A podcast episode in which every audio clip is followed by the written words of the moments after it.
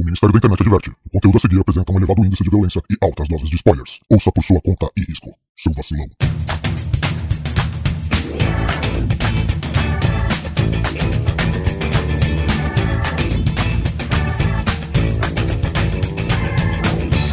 Grande Coisa.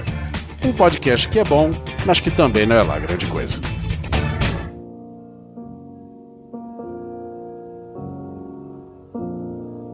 Eu não sei se eu vou aguentar, mas eu tenho algo a lhe dizer. E o que eu quero falar, preste bem atenção nas minhas palavras. É... Olá, coisas e coisas! Tudo bem com vocês? Aqui é o Guizão, e neste cemitério redondo, olha só que curioso este cemitério, este lugar onde os mortos vêm para se encontrar, fazer amigos, não é mesmo? Estou com o Oliver Pérez. Ah! Cadáver Simão Neto. Filha da puta, roubou minha intro, cara. Eu sou o morto mais feliz. Morreu depois, é isso que dá. É isso mesmo, cadáveres e cadavetes. Nós vamos fazer uma segunda edição de um episódio que nós já fizemos e todo mundo gostou, que é Vamos Morrer no Cinema, parte doze. doze? É. Então, sobe a trilha, vem aquele recadinho bonito e a gente volta pro tempo.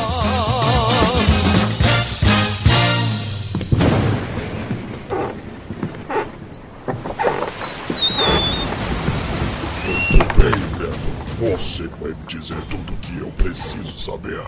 E vai falar agora. Quais são suas últimas palavras? A gente não usa mais WhatsApp. Só o grupo do Telegram. E o Twitter é arroba grande coisa underline. Ah, que delícia esse café aqui no fim de tarde.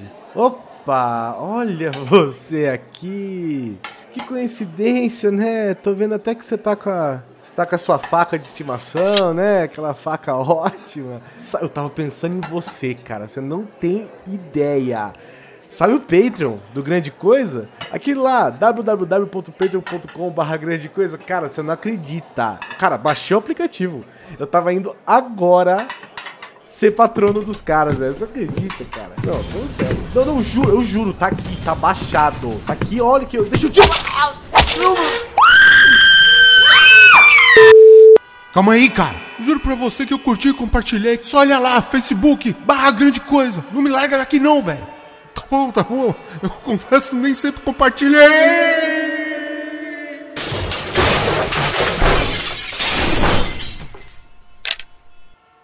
Morri não.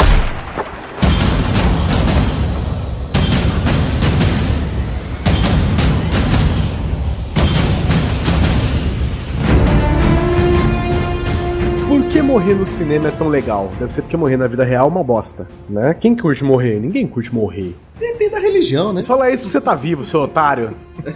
é, é, trouxa. Eu acho foda que é o seguinte, as pessoas têm aquele negócio assim de ah, é melhor morrer do que ficar de tal jeito, é melhor morrer do que acontecer não sei o que, é melhor morrer do que perder a vida. Eu não sei não, hein, cara. Eu acho que morrer deve ser bem chato, bem Imagina chato. Pros personagens de filmes, séries, que eles morrem ainda em câmera lenta.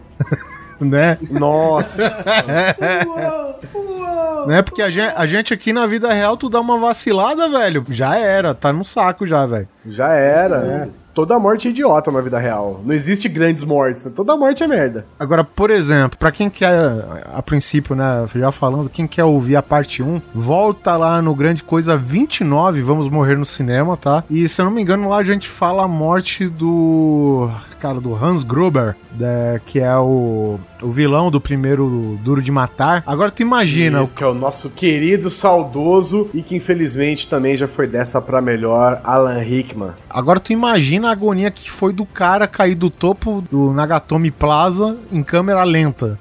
Agora imagina. Tipo, o cara fala, porra... Ele já passa pelos famosos estágios da morte no caminho, né? É. Chegar lá embaixo, ele já aceitou. Normalmente, numa queda normal, é. vai, já vai demorar. Pois é, velho. A letra deve ser sofrida. Não, ele já chega já aceitando a morte lá embaixo, né? Já passa pela negação, pelo não sei o que, as paradas todas lá.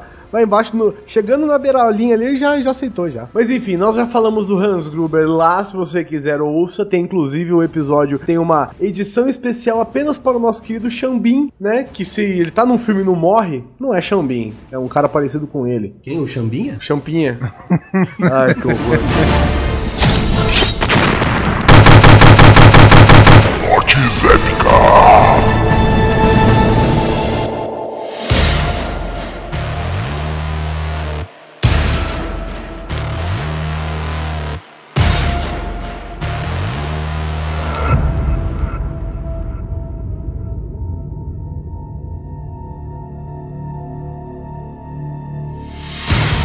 Minha primeira indicação, eu quero inaugurar uma categoria nova aqui neste episódio de mortes, que nós vamos falar novamente mais pra frente, mas que não é exatamente uma pessoa morrendo, mas sim uma pessoa matando. E não é morte, não é? Exatamente, não importa de quem. E não é matando pouco não, colega. São setenta e seis malandros mortos neste filme. E é óbvio que eu estou falando de John fucking Wick.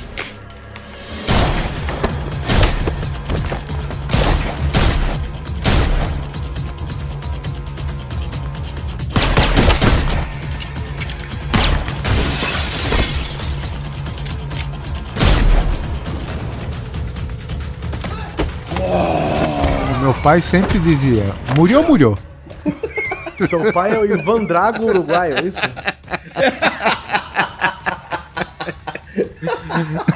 Caralho, foi a mesma referência que veio na cabeça, só que o Guizão foi mais rápido, velho. Oliver. Eu não consegui soltar a piada, velho. Se murió, murió. Se murió, murió. Aqui se respeita. É o seguinte, John Wick se trata de um filme de amor, amor, amor. E vingança e justiça. Justiça Porém, não, não, peraí, justiça não.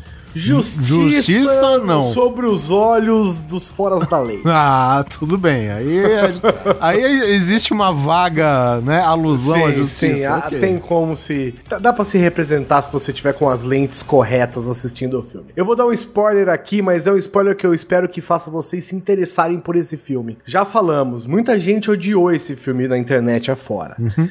Não. Ele, não, entre outros. São, entre pessoas, outros... são pessoas amargas, são pessoas que têm o coração com pelos, é, entre, de pedra. Entre outros são grandes críticos de cinema do mundo pop. Formados pelo Facebook. Exatamente. Esse filme, ele nada mais é do que uma ode aos grandes brucutus. E não só isso, escolheu um dos símbolos brucutus da idade moderna, que é o Keanu Reeves. Ele não é o Stallone, ele não é o Schwarzenegger, ele não é o, Bru- o Bruce Willis, ele não é o...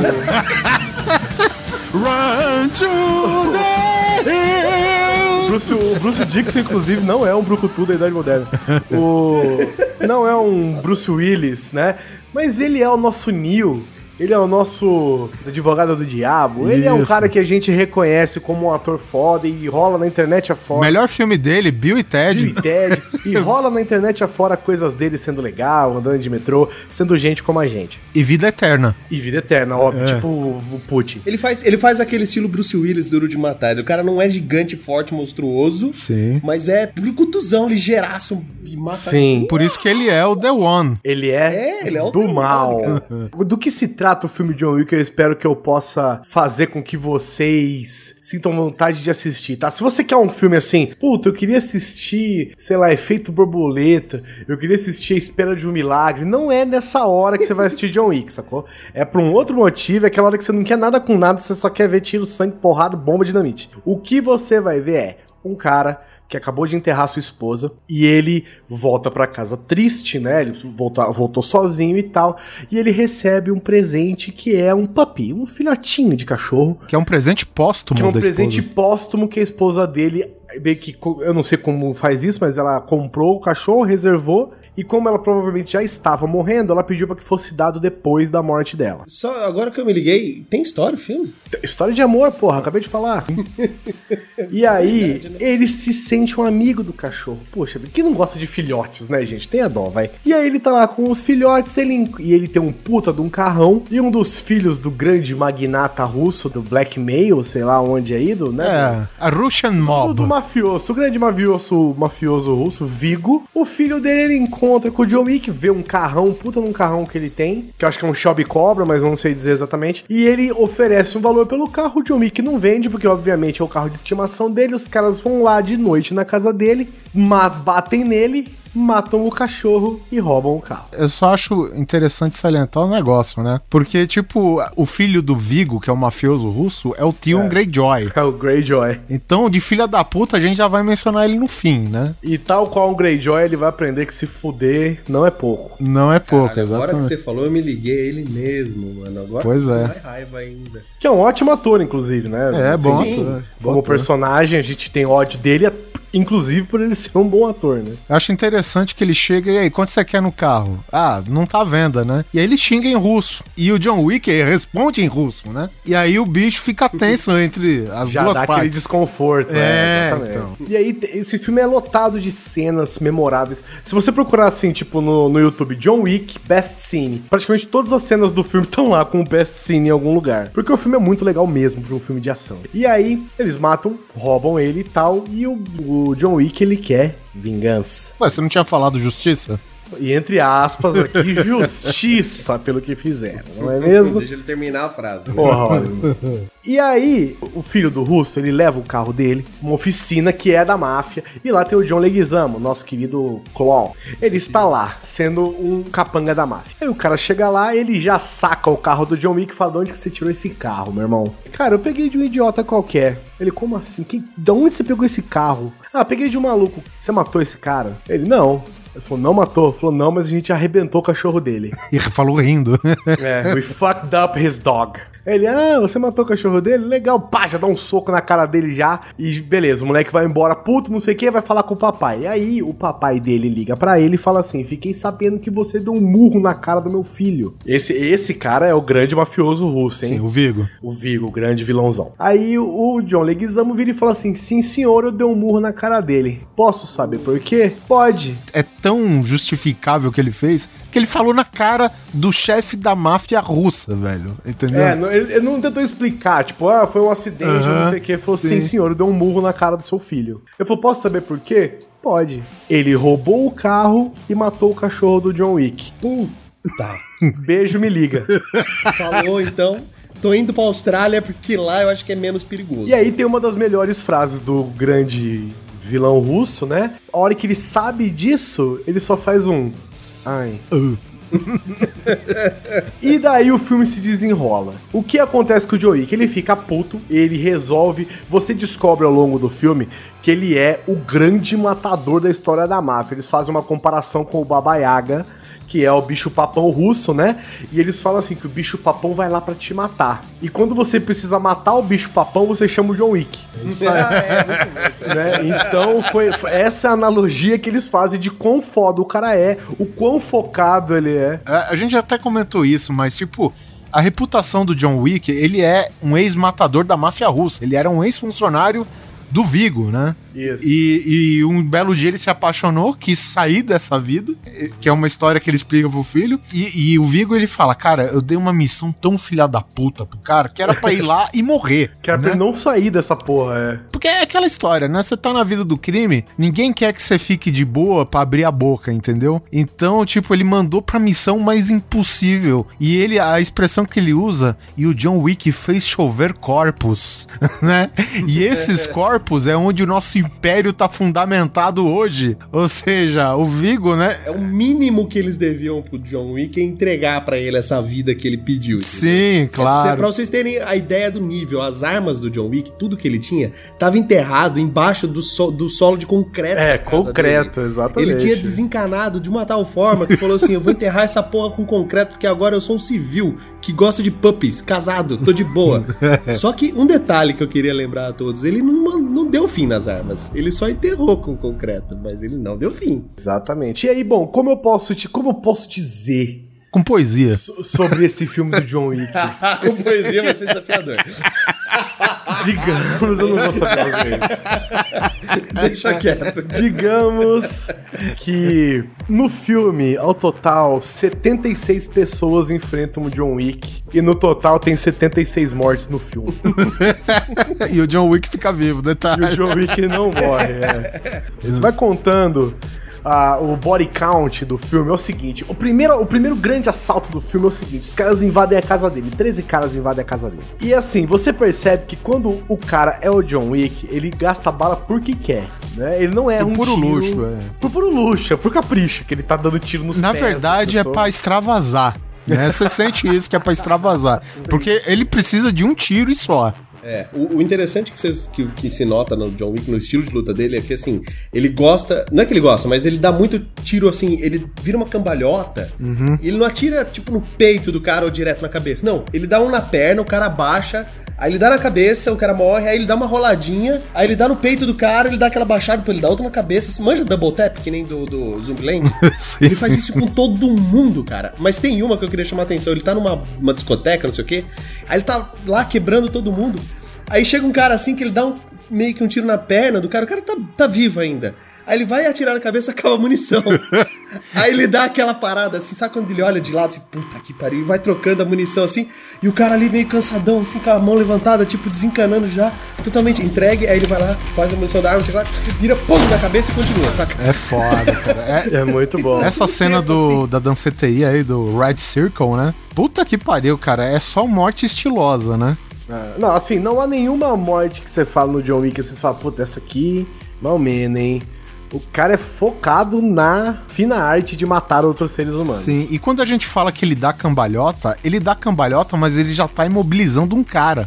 Enquanto ele tá imobilizando esse cara no chão, ele tá matando todo mundo em volta dele, pra depois matar esse cara que tá imobilizado, velho. É, manja, manja a Viúva Negra no, no Homem de Ferro dois, que ela dá, quando ela vai invadir a, a fábrica do, do vilão. Sim, e sim. E aí ela mata aqueles oito, oito caras rodopiando, virando cambalhota, cacete. Pensa tudo isso, só que o cara tá com uma pistola na mão, matando já os caras em volta. Tem um, um segurança, um careca barbudo lá, velho. Ele puxa o careca na barba, ele arrasta a cabeça do cara até a mesa. E o cara simplesmente dá tiro, assim, na cabeça... De... A granel, meu, tá ligado? É, a granel, velho. Pô. Impressionante. E o filme não é só isso, tá? Não é só ele, tipo, não é só videogame. Tipo, o cara vai andando e vai atirando. É, ele atira é. e anda também. É, também. Ele dá cambalhota e atira, ele dá soco e atira, tudo ele atira. Mas tem toda uma parte muito legal do filme é que você conhece, tipo, o submundo dos assassinos uhum. high level. É. Sabe? Os assassinos nível vinte, assim. É uma espécie de embaixada, né? Ninguém pode isso. tocar ninguém lá. É, ele, ele vai num lugar onde existem assassinos assassinos de todos os lugares do mundo, ali é uma safe, uma, uma área segura deles, entendeu? E tudo é pago com dinheiro específico, que só quem é assassino mesmo que tem e tal. Cara, esse filme é muito maneiro, velho. Esse filme é muito foda. Só que assim, é o que eu falei, se você tá querendo assistir a espera de um milagre... A espera de um milagre é alguém tentar matar o John Wick, né, velho? Só se você quiser assistir isso, espera de um milagre, amor além da vida, ou qualquer outra coisa assim que você fala, puxa, eu, eu quero me emocionar. Não é esse filme. Não. Mas se você tiver com a mente assim, ó, junta a galera e vamos assistir um filme de ação, cara, nem precisa escolher. É John Wick cem por cento e tem no Netflix. Nossa, na cara, né, é, velho? Eu gostei também daquela cena que ele entra na igreja, né? E você tá lá como espectador normal, tu não sabe o que vai acontecer. De repente ele atira nas pernas do padre, mano, tá ligado? E, e todo mundo que tá sentado nos banquinhos lá, rezando, confessando, é um assassino em potencial. Ele já é. sai varrendo tudo, cara. É, porque ele conhece todo mundo, né, cara? Sim, tem, é, ele é, um mafio, ele é um ex-mafioso, né? Um ex-capanga da máfia. Tem outra morte sensacional nesse filme, cara. Que isso já perto do final, que ele atropela um cara, o cara vai rolando por cima do carro e ele por dentro vai atirando no teto e o cara vai levando chumbo, velho, do lado de fora enquanto tá rolando em cima do carro. Carro, velho. Olha só isso, cara. Que, que Que sofisticação que de poesia, cena, né? né? É, cara. Que poesia. É o tigre e o dragão americano. E, e legal é quando ele encontra um vilão, que o vilão tá pra falar alguma coisa pra ele. Às vezes você acha que vai ter rolar aquele diálogo do tipo... Aquele, esse é aquele momento que o vilão N P C vai te dar a quest pro mocinho continuar a campanha, saca? É, ou que ele vai tentar te dissuadir ou qualquer é, coisa assim. Assim, você, você acredita que o John Wick, ele não, ele não vai cair na conversa do cara. Só que pelo menos ele vai deixar falar. É, só que é, pelo não, menos ele vai deixar falar. Não tem, cara. O cara vai... Então, não sei o que, ele... Pá! Cabeça. Aí não, de costas, se você... Mas... mas não, eu tô falando sério. Se você me deixar sobreviver, eu juro que eu conto de pau. Acabou. Se você quiser assistir, tá no Netflix. O filme em português se chama De Volta ao Jogo. É um filme... de dois mil e quatorze, e cara, vale muito a pena, inclusive tem até o William Dafoe neste filme. Vale, cara, é muito foda, John Wick é muito foda. Cara, assista. Santana, acabe com ela! Ai! Mortes, lixo. E pra toda morte cinematográfica, tem alguém que morre de um jeito merda e sem graça no cinema também. Sim, que beira a vida real, né?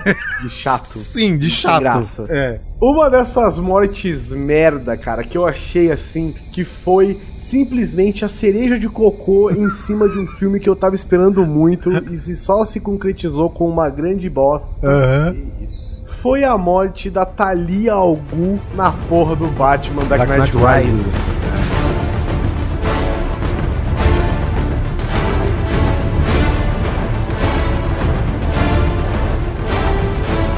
Meu irmão, ela morreu igual um personagem do Zorra Total morria, velho. Ela morre no susto.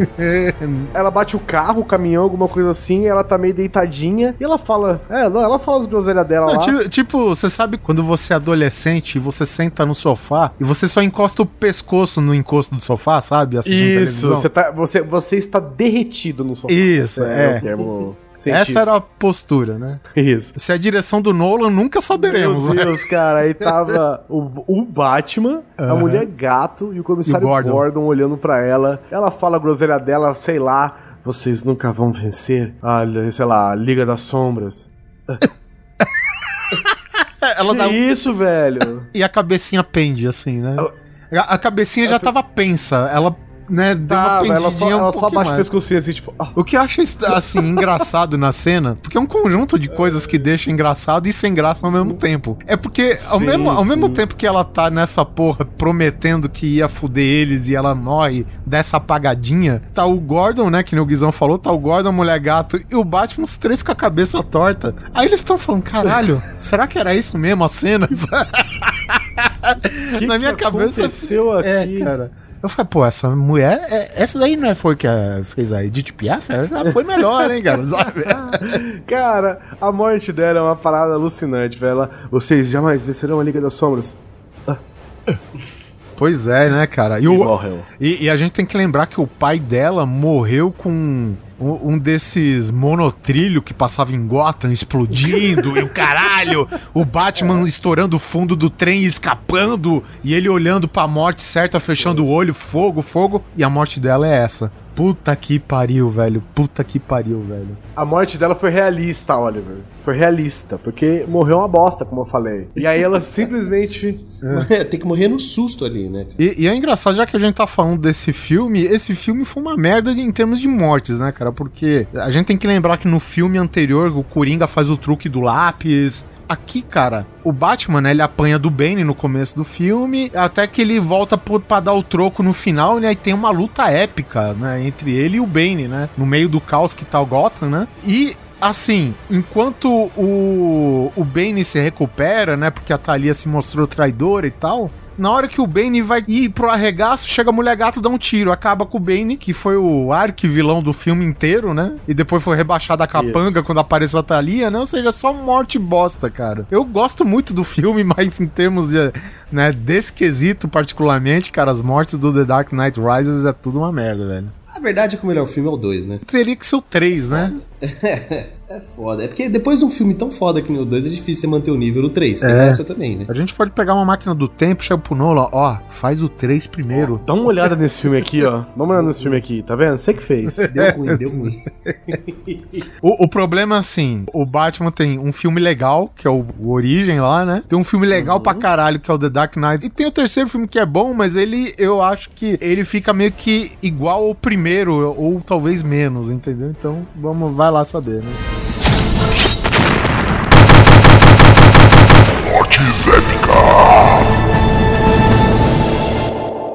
A minha morte épica. Sua? A minha, a minha. Porque eu quero morrer epicamente, eu não quero morrer bosta. Quem quer morrer bosta? Vai morrer engasgado com uma Coca-Cola em cima do teclado.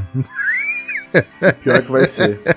Já é, é, possível, é possível, é possível. Todo cagado. Então, vai vai, vai morrer que nem o cara não. do Seven, o gordão lá, sabe? O Gula. É, o do crime da Gula é assim mesmo, cara. Obrigado, Oliver. É assim que você me enxerga. Não, não. É assim que eu enxergo sua morte só. Catiti, não. Catiti. Pois eu espero, Oliver, que você esteja rezando pelo meu, pela minha morte. Uhum. Na igreja do Kingsman. Ah. Tá bom?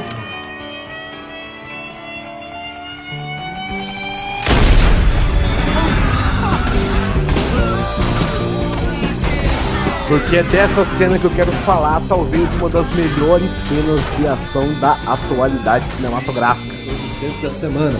O filme em si, ele é legal, mas ele não é assim... tão animal quanto se parece. Mas a hora que chega nessa cena, cara... Essa cena vende o filme. Vende. Você consegue encontrar essa cena tranquilamente na internet. Sim, tá no YouTube. Tá no YouTube. Ela é absurda, cara, porque ela, toda ela é uma, uma obra de arte, velho. Ela é toda contínua, né? Só, sei lá, quase dez minutos. Eu não sei, pra mim durou tipo uma hora de cena, mas deve ter, sei lá, seis minutos. Tudo na trilha do...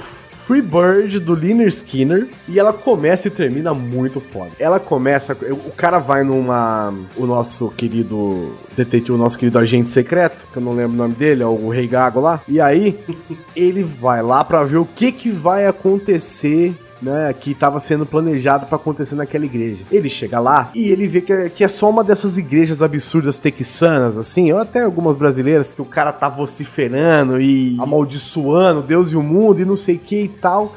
E aí as pessoas, por conta do plot do filme, as pessoas começam a ficar um pouco exaltadas demais, né, e gritar e não sei o que. É o Colin Firth. Colin Firth. Aí... começaram a se desgastar ali, o Colin Firth virou e falou assim, cara, eu não aguento mais, eu tô saindo fora daqui. A hora que ele levanta pra ir embora, a mulher do lado dele, que já tá alucinada, ela vira e fala assim, por que que você tá indo embora? Ele, todo gentleman inglês, ele vira e fala assim, é porque eu tenho um encontro marcado com meu namorado gay negro que trabalha secretamente numa clínica de aborto. É, é, tipo, numa frase só... Ele denegriu toda... Só com a presença acabou. E a fala dele, né? Ele, ele acabou, acabou com tudo. É, assim. Cara. Numa frase só, ele transformou todas as minorias em maiorias. Não, ele, ele é. simplesmente ele simplesmente pegou a Bíblia, assim, rasgou... É, ele rasgou a Bíblia na cara da mulher, assim. Eu tô indo encontrar meu namorado negro gay que trabalha numa clínica de aborto clandestino. É o dia que você aí, acordou, cara, pra treta, né, velho? É, é, é você acordou pra treta. Aí as pessoas começam, né? A mulher começa a gritar com ele por causa desse motivo. Ele perde a boa. E ele simplesmente massacra uma igreja inteira. Ele perde a boa. É, perde é, a boa. Esse é o tema. É, é o homem inglês perdendo a boa. Losing the good. Ele não fica sussa. E ele simplesmente estraçalha a igreja com direito a matar o padre, sei lá, com a estaca do negócio está atravessando. Cara, ele, pe- ele pega é, esses pedestal, que é tipo um candelabro pra uma vela só, alguma coisa do tipo, e ele atravessa, acho que vários caras, mano. Sem mencionar que, cara, é, é muito... Aí ele pega o machado de emergência lá, dá no pescoço da tiazinha, velho. A tiazinha morre... Não tá uma parada que ele enfia uma granada na boca de um cara e... Não, ele enfia no bolso. Eu acho que no bolso. Ah, enfia no bolso. Aí, aí, pega é, no bolso aí tipo, ele cara. faz que nem desenho animado. Sabe quando você pega o, atrás do... Com, com, aquele desenho animado que, tipo, a dona gorda sempre vai jogar o tom... o gato Tom, né, lá do Tom e Jerry, pega ele pela golinha e pelo traseiro, só pela pele, e joga assim. Ele faz isso com o cara e o cara vira uma sanfona na parede, velho, sabe? Com detalhe que eu acho que tem uma granada no bolso, ainda isso, né, cara? É muito bom, velho. Essa cena é muito boa. Você nem precisa assistir o filme todo, viu, cara? Você pode só focar nessa cena, que ela é muito foda. Tanto que você tem no YouTube. E o desfecho dela é foda também. O desfecho sim, dessa sim. cena é muito legal. O que eu mais gosto, é uma coisa que realmente eu fico encantado, é com essas câmeras contínuas, sabe? Essas... fake one shot, assim, manja? Sei. Que, que te engana que é tudo um, a mesma câmera, a mesma... Claro que deve ser em muitos casos, mas... Não, mas se não me engano, essa cena, essa ela é ser. contínua. Essa ela é... é... Como é que chama? É plano sequência. Plano sequência, exatamente. É, essa, essa, essa cena eu acho que é plano sequência. Eu acho que tem um corte só. A hora que ele vai pra frente do altar, assim, eu acho que tem um corte ou outro, mas é quase inteira plano sequência. Cara, como eu gosto dessa porra. Ainda mais uma cena épica que nem essa, assim, de treta, de luta, de não sei o quê, que eu acho mais difícil de fazer. Porque tem muita ação acontecendo, o cara rodando, o cara girando, o câmera tem que entrar na dança junto. Sim, isso tem que ser muito ensaiado. É um ensaio com o câmera, com o cara do microfone, com... é muito foda isso, cara. Então isso realmente é mais um fator pra essa, pra essa morte, além do contexto da história do filme, né, do, do que tá rolando, pra essa ser muito épica, cara, muito épica. Sim. Se você curte plano sequência, Neto, tem um filme antigaço, cara, do Hitchcock, que chama Festim Diabólico. Já ouvi falar. O filme inteiro é feito em plano sequência, velho. É, é muito é do velho, caralho. Cara. É, seja, velho. Foi feito é mesmo. velho. Eu acho que é. ele tem uma pausa uma vez, que é porque tem que trocar o rolo da, da câmera, sacou? Porque não, não deu o filme todo. É bem do caralho, velho. O caralho. mais novo que fez isso daí é o que ganhou o Oscar, né? O Birdman. Que eles fizeram um fake plano sequência lá do filme inteiro, mas isso. tem essa, né? É, o filme a tem ideia cortes, pareceu um filme único, é. Mas eles têm, ele tem muitas cenas seguidas mesmo, que mostram que os atores foram muito bons também, cara. Fica a dica aí pra quem curte também, ó. É isso aí. Mas fica aí pra ver só a chacina sanguinolenta que tem no, no Kingsman. A... Como é que chama? O Serviço Secreto da Rainha? Não, é Kingsman Serviço Secreto. É isso aí, Kingsman Serviço Secreto. Porque o filme, ele parece que veio... É porque ele veio junto numa sequência de filmes teen. Hum, sim, né? Sim. Que é Maze Runner... É, Divergente, Divergente o, é, a saga Prepúcio, Absorvente. Não, e tem o outro lá que tava ganhando notoriedade, que é com a Jennifer Lawrence, né? Que é a é, The Hunger, Hunger Games, Games. É. Isso, Hunger Games, isso, nessa época aí. Então é aquele filme que ele parece ser um filme adolescente, né? Ele parece ser um daqueles filmes assim, você precisa salvar o mundo, mas eu sou só um adolescente. Ah, então você vai estudar na escola de detetives secretos, sabe? É, tipo Harry Potter é, dos, dos Isso, é essa parada, eu mas ele não é que eu assim. Eu assisti esse filme com muito preconceito, cara. Então, eu fui assistir achando que era isso, mas ele não é, tá? Ele é baseado num quadrinho, inclusive. É muito maneiro. E essa cena então, cara, simplesmente se você foi ver no cinema, pagou a sua pipoca, o seu refrigerante, pagou os dez mil reais que você gastou pra assistir o filme no cinema. Foi muito foda. Tem no YouTube. Assista. Assista o filme completo também. É. E o final é de explodir cabeças. Vocês gostam dessa expressão, eu sei. Mas é literalmente de explodir cabeças. Isso, cagueta aí. Cagueta o quê? Não falei nada, só falei isso. Spoilerzão. Literalmente, spoilerzão. Santana, acabe com ela. Ai! Mortes, lixo. Entrando aqui na, na sessão de Morte Sem Graça, a gente tem uma. Primeiro filme é muito bacana, é o clássico da... novo clássico da ficção científica, a gente pode falar, que é o Matrix, né, cara? O Matrix tá lá, quem é, quem é herói, quem é bandido, quem é os parceiros do herói, é aquela história toda de construção de personagem. O segundo mete um pouco os pés pelas mãos, o segundo e o terceiro, né? Mas ainda assim tem algumas coisas que se salvam lá, mas enfim. Tirando o fato de que talvez os dois filmes seguintes do primeiro não são tão bons quanto o próprio, a gente sempre conta que, tipo, o herói tem que fazer uma parada foda, entendeu? Então o que acontece? Keanu Reeves, ou Neil, o mister Anderson... Ele entra novamente na Matrix, né? A gente também tem aquela coisa que a gente não sabe se é uma segunda camada de simulação da Matrix, né? Porque ele consegue ver, ele tem poderes, o caralho. Então fica no, no ar, né? Essa questão aí, se realmente ele está no mundo real ainda, de, depois de, né, de sair da, do conceito da Matrix que a gente viu no primeiro filme e no segundo também. Mas enfim, e aí ele luta dentro da Matrix, né? Com o Agente Smith, no qual ele se multiplicou em, vários, em várias cópias, né? Basicamente todo ser humano que vivia naquela simulação da Terra dentro da Matrix virou é, o Agente Smith. Ele conseguiu se replicar até esse ponto. E aí, o que que acontece? É o que a gente falou no clichê. Ele só vai lutar um contra um. Com aquela porrada de Agente Smith, ele vai lutar um contra um. Beleza, luta da hora. Como errado é isso, né? É, então, velho. Tu, porra, tu tem um planeta Terra inteiro de Agente Smith, cara. Que é, é, é engraçado. Se a gente for comparar é, com um game que lançou, que é um game que eu até gostei na época, acho que saiu pro PlayStation dois, se eu não me engano, que é o... Nossa, o Path of Neo? Path of Neo, é. Nossa, Nossa. Esse é muito bom, cara. Eu... Que isso, gente? Vocês estão malucos. Cara, eu gosto pra caralho desse bom, jogo, cara. Velho. Gente do céu. Louco, velho. É um R P G do Vocês estão usando droga. Que é R P G, louco? Vocês estão usando Cara, droga. Eu adoro esse jogo, velho. Guilty Pleasure. Eu tenho... Guilty Pleasure também, pra mim. É. Eu tenho ele aqui guardadinho até hoje, o D V D, cara. E aí, no final do game, spoiler, foda-se, PlayStation dois, who cares, né? É só o videogame mais vendido do mundo até hoje, né? Who cares? E o que mais teve, e o que mais teve títulos, né? Mas who cares? O Smith, no final, ele pega as suas cópias, isso no game, né? Pra enfrentar o Neil, e ele faz um Smithzilla. Ele pega os destroços da cidade e as cópias, e ele, fa- ele faz um Agente Smith gigante. Beleza. Aí é a parte do Guilty Pleasure mesmo, porque é uma aposta isso. Mas enfim, ele fez algo em equipe pra lutar com o cara. É, ele foi ficando bosta aí pro final. É, só aí. Aquela parte que o Neil luta com o cupim gigante é foda, porra. Tem uma coisa que é. Tem uma coisa que pra você ver, né? O segundo filme, Reloaded, é. Ele tem uma cena em que o Neo luta com vários agentes. Exatamente, tem, tem. É tipo, é uma cena que tá lá, mas que, não sei, tá pra lá pra dizer que ele consegue se copiar, o Agente Smith, né? É, basicamente é. é isso, né? Porque, assim, em termos de, de andamento da história, não dá pra lugar nenhum. O, o Neo não ganha e o Agente Smith também não, né? Mas, enfim, no final da história, né? É no, já no Revolution, o Agente Smith, naquele conceito dentro da história, ele pega os olhos do oráculo, né? Aquela coisa toda.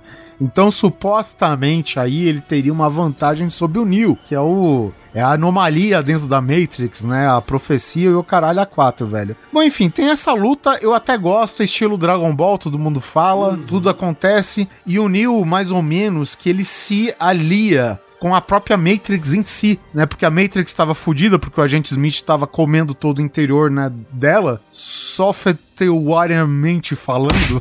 E aí ela conta com a ajuda do Neo pra eliminar essa ameaça dentro da própria Matrix, né?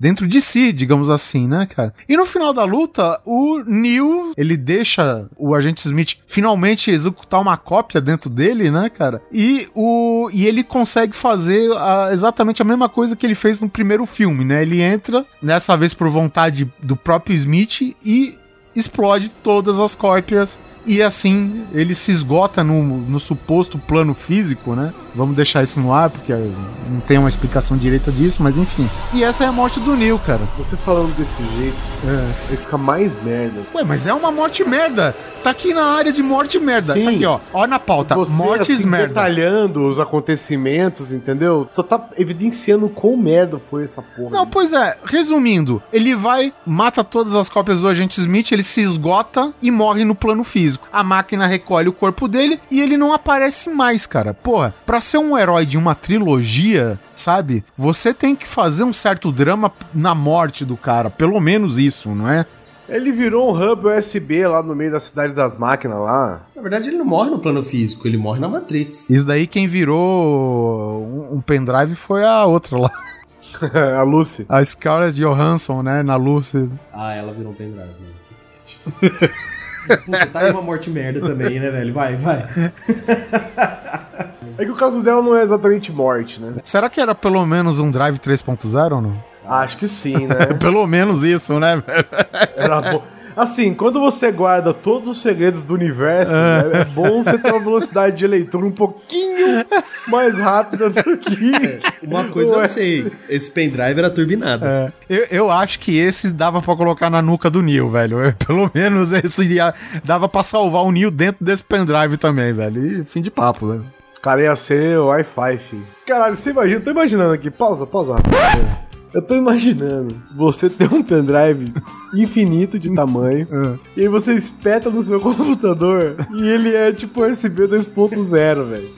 Só pra reconhecer esse pendrive, só pra carregar o drive desse pendrive, deve demorar seis mil uhum. anos. Você imagina se tiver que fazer uma pesquisa assim, é. tipo, você abre o Windows, a janelinha do Windows, pesquisa, tipo, vida fora da Terra. Imagina ele tendo que correr esse pendrive inteiro pra poder achar. Eu vou te falar, velho. Eu tava prestando serviço no Google, cara. E aí, o cliente, ele tem um equipamento que ele faz varredura na fibra ótica, né? E aí eu fui copiar os testes pra mim, eu falei, caralho, tô sem pendrive. Esse equipamento, cara, ele é como se fosse uma, do tamanho de uma caixa de sapato, um pouco menor, velho, com uma tela. Uhum. E ele tem as entradas de pendrive, entendeu? Aí eu fui, porra, vou comprar um pendrive, não tenho nenhum comigo. Foi lá na loja, me vê esse pendrive aí de sessenta e quatro gigabytes. Eu cheguei, o sistema do equipamento era todo Windows X P. Ele não reconheceu o pendrive, velho. Uh. Eu acho, imagina, cara... Imagina isso, cara. Então, eu acho que isso teria acontecido no filme da Lucy, cara. Porque se ela é um mega foda pendrive, os caras não têm tecnologia pra rodar aquela merda, né, velho?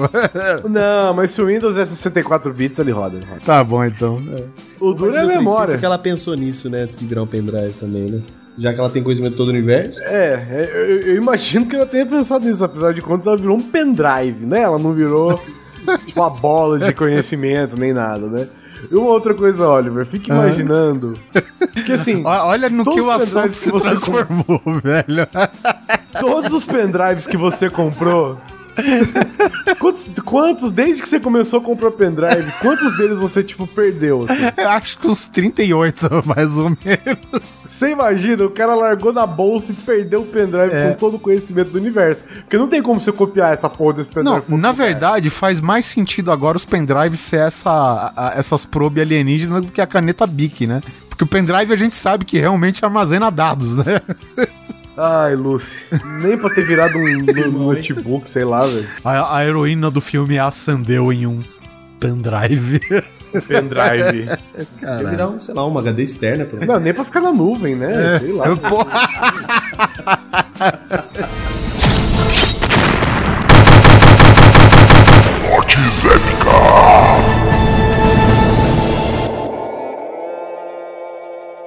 Uma outra morte épica que eu achei do caralho é a morte do Jet Li no filme Hero, cara. Que filme foda, que morte foda.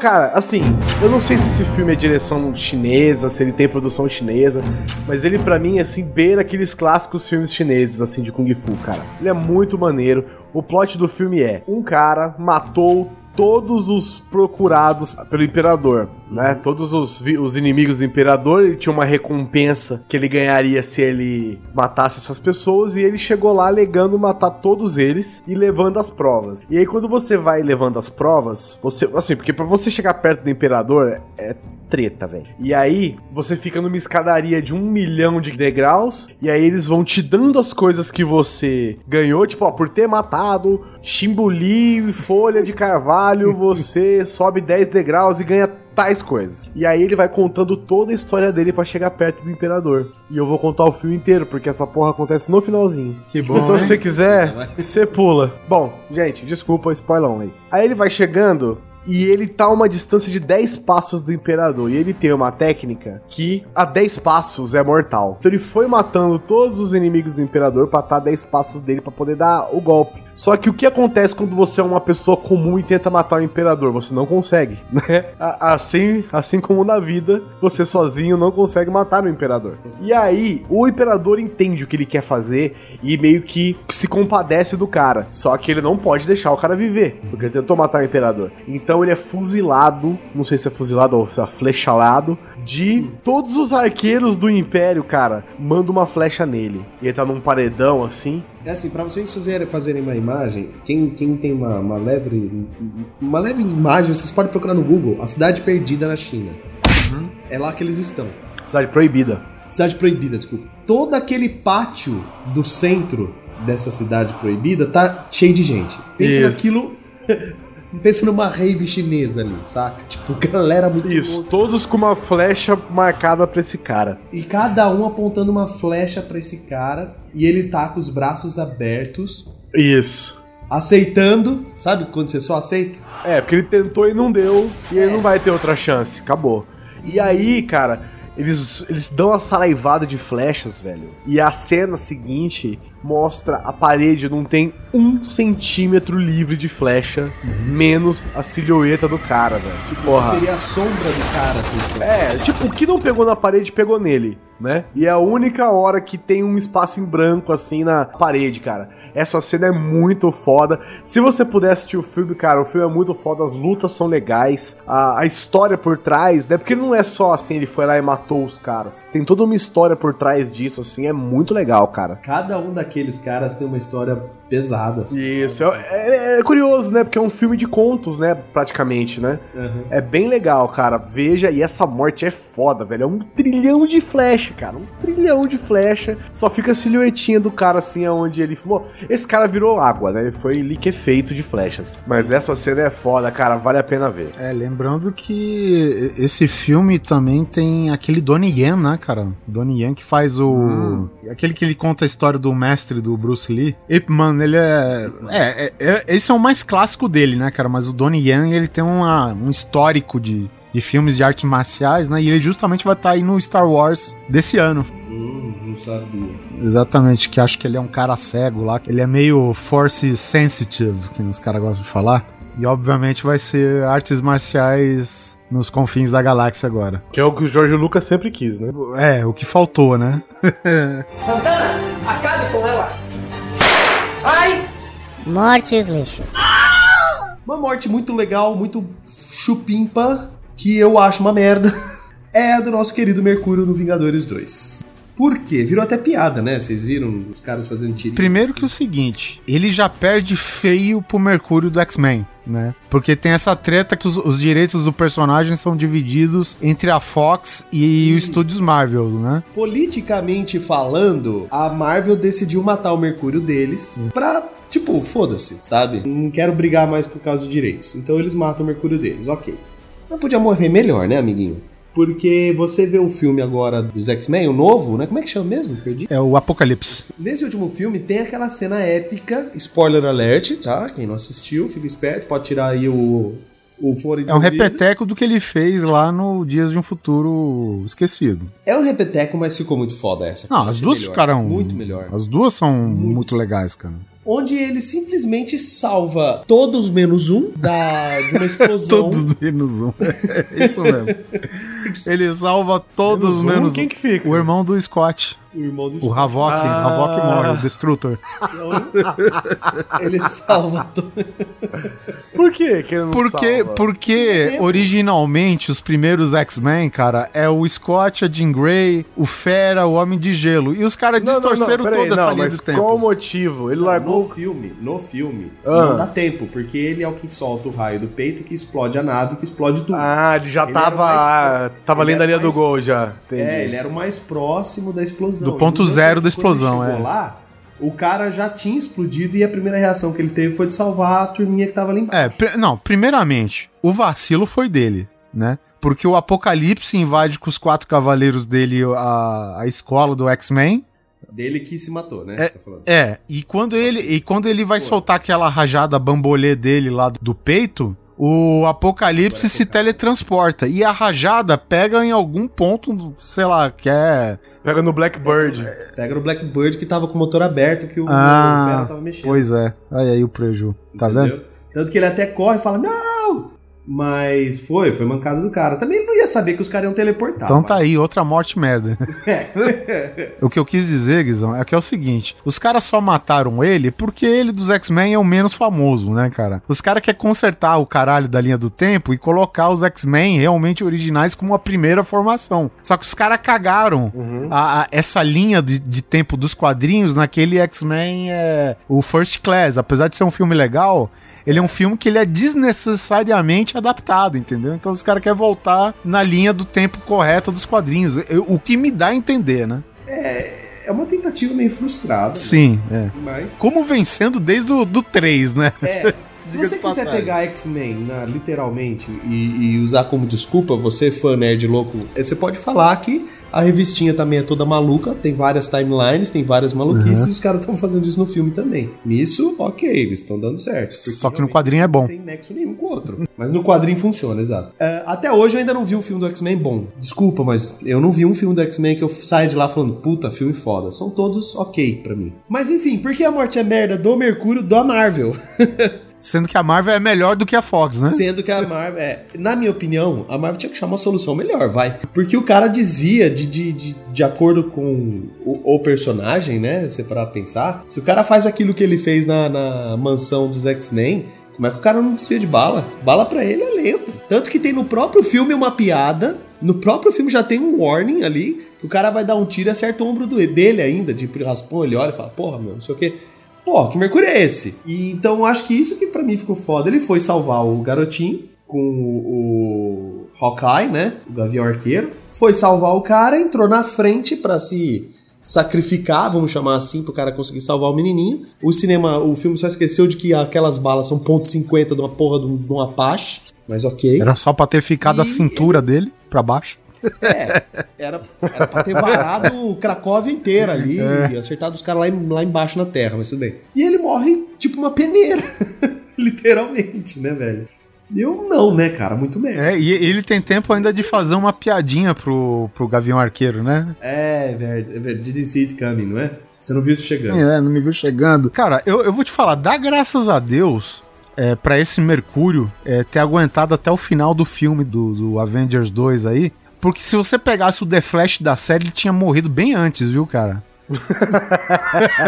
Cara, o The, esse Flash... Não é ele que toma picada de abelha? É, então, ele toma picada de abelha, o parceirinho dele tem que resgatar ele de carro, cara, patético, velho, patético, puta que pariu, velho. Mas ele perde os poderes. Realmente, esse ano o vermelho tá embaixo.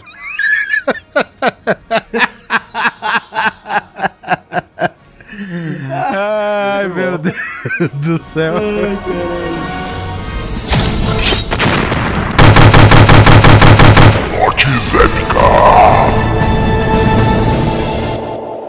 ah, eu vou fazer uma menção honrosa só de mortes épicas, porque o Guizão ah, lá, falou. Lá vai. É. Vai uma hora aí agora. É, é, então, isso. não, não. É, é só menção mesmo, porque a descrição da cena é o mesmo que o Guizão falou do filme Herói. Que é o final do filme trezentos, né, cara? Onde sobra... O trezentos vira meia dúzia, né? Aquele finalzinho lá. Tem aquele, aquela formação de tartaruga, né? A última investida do Leônidas no Xerxes, né? E no final da história ele vira cravado, né? Realmente, conforme os persas prometeram, as nossas flechas encobrirão a luz do sol, né? Não sei o quê. E realmente hum, o, morreram, morreram na sombra, né? De fato. O que eu acho interessante, apesar daquele segundo filme do trezentos, não ser tão legal, né, que conta a história do, do Temístocles, né, é, visualmente ele é ba- bem bacana, cara. O problema é que ele é repetitivo, só isso. O começo do filme, cara, eles meio que fazem um mural com os trezentos mortos em mármore, né, eles pegam aquela cena e vai fazendo tipo um morphe, né, e realmente, cara, eu acho que, né, todo o poder épico da cena tá bem retratado no começo do segundo filme, cara, acho, achei bem bacana. Não, é aquele final do trezentos é realmente muito foda. Acho que mais também pelo, pelo filme. Sim, pelo... todo. Uhum. Ele termina como ele foi o filme inteiro, né? Sim. Visualmente bonito, visualmente épico. Eu achei um filme muito forte, cara. Muito, muito bom mesmo. Põe, põe forte nisso, né, cara? Põe forte nisso. Forte, musculoso. Musculoso, bonito, suado. Foi uma, foi uma delícia esse filme. Um olho... Oh, você sabia que a, a produção desse filme, cara, achei engraçado. Ele tem um cheatzinho nesse filme aí. Nem todos é. têm... É, nem todo tem os gominhos bem ressaltados. Então os caras pegavam o aerógrafo e pintava, literalmente pintava os gominhos nos caras, né? Mas deve ser mais pros figurantes que ficam no fundo, alguma coisa do tipo, né? Não tem nenhum gordinho, essa é real. Se tivesse, ia ser engraçado pra caralho, velho. Se tivesse, ele ia atrair a galera, entendeu? entendeu? Mas qual cena a gente pode pegar sem ser menção honrosa agora? Os membros da mesa, na funerária aqui. Quem que escreveu aqui? Mustafá Rei Leão. No, no mínimo Neto. Eu chorei. Ele chama Mufasa, filha da puta. Ah, caralho! Mustafá Mustafá, Mustafá, porra. É o Rei Camelo, caceta. Mustafá é o planeta de Star Wars, não é? Mustafá não era do, do Cadillac dinossauro? Mustafá, né? Não, é o planeta de lava onde o... Não, também, também. É. Mustafá, velho. Ai, desculpa aí. Ó, como é que... Islâmica, mas é Mufasa. Mufasa. Ó, o Mufasa do Rei Leão, galera. Nossa, vai tomando no c... Não, não, não quero nem porra, falar disso. Eu aí, não chorei, eu não chorei e vou te falar. Assisti essa porra desse desenho uma vez só. Tá bom, não é assim também. Ó, oh, que desenho foda, mas aquele momentinho é triste quando o Simba, ainda pequenininho, olha o pai dele sendo tragicamente pisoteado pela aquela manada de sei lá o quê. Gnus. Isso eu vou elogiar porque tá mais ou menos no começo do filme isso, não é? é então, é e pô, pra você matar um personagem importante no começo de um filme da Disney, porra, aí eu tenho que botar fé. Foi, cara, foi corajoso, foi corajoso. Mas assim, foi, foi uma morte foda, cara. Foi uma morte foda. Muito foda, muito foda. Terminou aí, ó. Mustafá e o Rei Leão. Mustafá. Cara, eu vou, eu quero falar uma morte. Que a, a morte, assim, não é tão... Meu Deus, que legal. Mas todo o ambiente que circunda em volta dela é... Retrata, como se pronuncia, a epicidade, é isso? Epicidade. Enfim, digamos assim, entre aspas, né? A morte de Sauron no começo do Senhor dos Anéis, quando eles dão aquele resumão do que aconteceu com a Terra-média até aquele ponto, né? E quando eles mostram, cara... É, então, o exército de, de elfos, mais homens, né? Todos aliados, lutando contra todos os orcs lá do Sauron, cara. E realmente aquela coisa, né? Do, dos elfos, aqueles movimentos sincronizados, os orcs tacando a moda caralha, que basicamente orcs é, é isso, né? É só força bruta e, e o poder de ariete que eles têm na testa, né? Nada mais do que isso. Até que chega Sauron, né? Com a sua marretinha biônica. É, mas enfim, tem aquela cena dele só dando a marretada e voando o homem elfo pra casa do caralho, velho. E tem a cena, né, cara, que quando ele vai dar aquela última investida no rei de Gondor, né? Que tá o, o Isildur, né? Que é o filho dele, tentando se proteger meio que à toa, né? Isildur! É... Lembrando que o Isildur, ele foi pegar a espada do pai. É, no caso, a espada é Narsil, exatamente. Mas o Sauron dá aquele pisão que estilhaça a espada. E o Isildur pega o caralhinho da espada do que sobrou e corta o dedo dele com o anel, né? Arranca o bambolê da mão do Sauron. É, arrancou um anel da mão. Caralhinho de... Afinal, né, toda a virilidade dele tava no anel, de... sem sacanagem. Todo caralho foi um caralhinho, não é, é mesmo? É. Mas enfim, a morte no filme, tá? No filme, porque eu acredito que no livro não dá pra você mentalizar tanto assim, mas no filme eu acho bacana porque ele dá aquele... aquela meio que explosão, é, é, é um tipo um impacto sonoro, né? Que o ponto zero é o corpo do Sauron, né? E todo mundo cai pra trás, assim, e tal. E aí ele explode estilo o Agente Smith, né? Mais ou menos. E aí tá consolidado... É, não, pelo anel. Cara, ele morre, né? A, a, a forma física dele deixa de existir nesse ponto, cara. E isso ah, é só sim, a introdução. Morre, né? A gente é. percebeu aí. Mas ele nunca chegou à forma física de novo. Ou seja, ele, ele morreu. Ele é um vulcão, velho. Quem se importa com a força física? É, cara? Então, velho. Santana, acabe com ela. Ai! Mortes, lixo. Quero falar de uma morte merda com um nome foda. Que é The Five Point Palm Exploding Heart Technique do Kill Bill Volume dois. Tô cinco minutos decorando, senão. Isso parece estampa de blusa da Renner, velho. É verdade. Ah, eu comprei essa aqui do South Carolina Avengers Floating Heart. Mumble. Ai, caralho. Parece nome de pesquisa de doutorado, né? Bom, o The Five Point Palm Exploding Hearts Technique é a técnica que a Beatrix Kido aprende com o pai Inei pra fazer o quê? Matar finalmente a porra do Bill. E, cara, a cena... O, o filme Kill Bill é do caralho, né? Isso aí eu não, não tem ninguém o que dizer. Nós não estamos julgando o filme em si. Posso ser um pouco polêmico? Lá vai. Lá vai, já odiou o Rei Leão? Não, não, não. O que que você é não, agora? O primeiro Kill Bill eu acho muito louco pela proposta em si, cara. Mas o segundo filme primeiro é foda. Porque assim, eu entendo que o segundo filme é legal, cara, mas você tem um filme que é diferente do segundo, tá certo, é a lógica do Quentin Tarantino, foda-se, né? Basicamente é isso. O primeiro filme é muito diferente do segundo. E o segundo é um pé no freio, cara, sabe? Sabe por quê? É. Eu tinha analisado isso, no, no eu assisti recentemente. O primeiro filme, ele tem uma carinha, não é totalmente, tá? Mas ele tem uma carinha daqueles filmes western. O segundo tem aquela cara de filme chinês, japonês mesmo. Então ele tem tempos diferentes, ele tem narrativas diferentes, ele tem várias coisas diferentes, cara. E eu achei isso do caralho, cara. Eu achei então, isso muito foda. Eu gosto do filme, mas vamos supor, se você tá vindo do primeiro filme, você tá esperando uma sequência que tem a mesma linguagem do primeiro, pelo menos, né? A gente sabe que tem que ser um filme diferente, claro, tudo mais, mas que não que ele fosse sair tanto daquele estilo, né? É só essa é, mas, mas polêmica é bem diferente mesmo. É, mas eu gostei assim, eu gostei é, assim, eu também gosto, aquele também gosto. Tarantino, é. E aí tem a cena, a fatídica cena onde a Beatrix Kido vai matar o Bill com a técnica que ele aprendeu. A gente tem que lembrar que essa técnica é mencionada antes, né? No filme. Então meio que, sim, tipo, na sua cabeça é uma parada quase mitológica esse golpe, entendeu? É, só o Pai Mei sabe esse golpe. Uhum. Ele pode usar em você a hora que quiser, arranca os seus olhos a hora que quiser. Tem toda essa conversa sobre o Pai Mei, é bem legal. E aí, ela vai conversar com o Bill, com todo o desenrolar da história, eles estão sentados numa mesa, né, porque eles estão, tipo assim, exaustos. Tem uma luta de espada sentado, que eu achei foda uma hora, e ela encerra a luta com The Five Point Palm Exploding Heart Technique.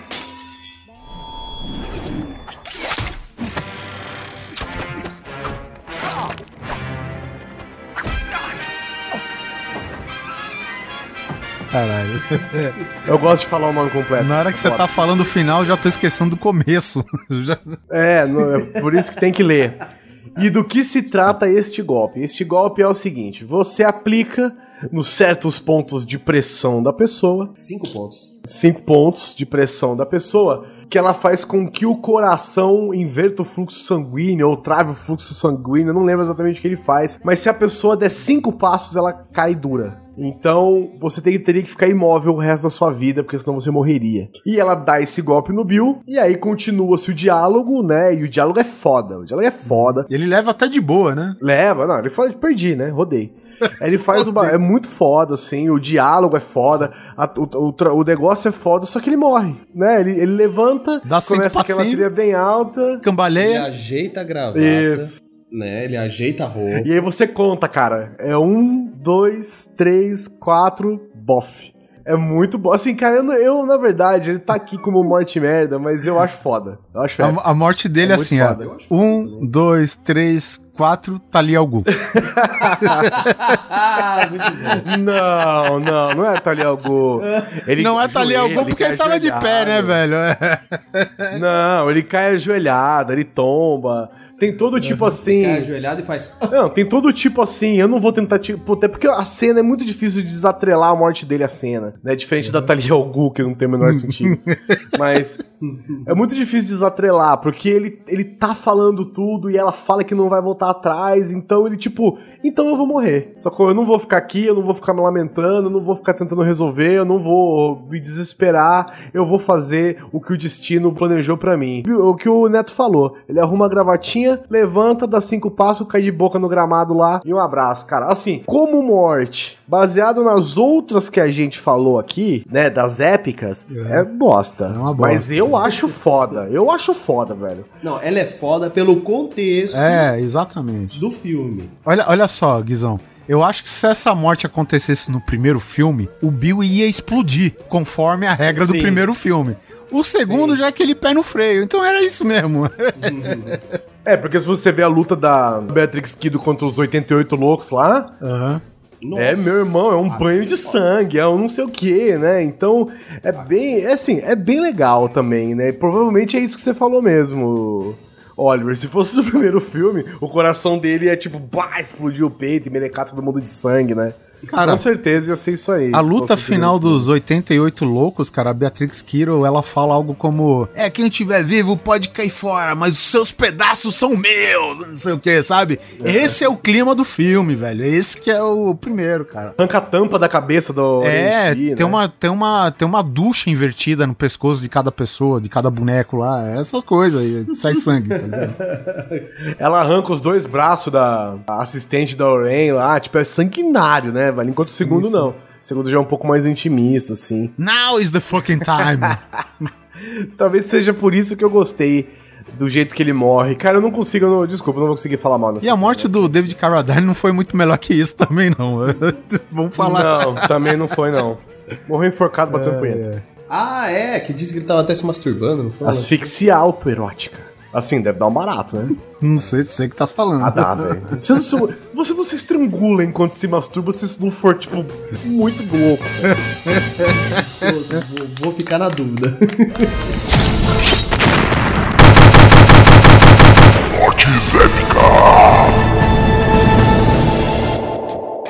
Engraçado que essa morte épica que a gente colocou aqui na lista, uhum. ela se encaixa tão bem quanto a morte épica quanto na morte merda. É que é um filme de comédia, então é épica. Talvez seja uma referência ao que a gente fez no Kill Bill, uhum, né? Exatamente. Que ele poderia estar na merda e poderia estar na épica, do mesmo jeito que essa poderia estar na merda ou poderia estar na épica, que é a morte da porra do Bill Murray em Zombieland, cara. Zombieland. Malandro. Bom. Que cena do caralho. E diga-se de passagem, ele é. morreu interpretando ele mesmo, que é o mais interessante Isso, ainda. É o Bill Murray. É.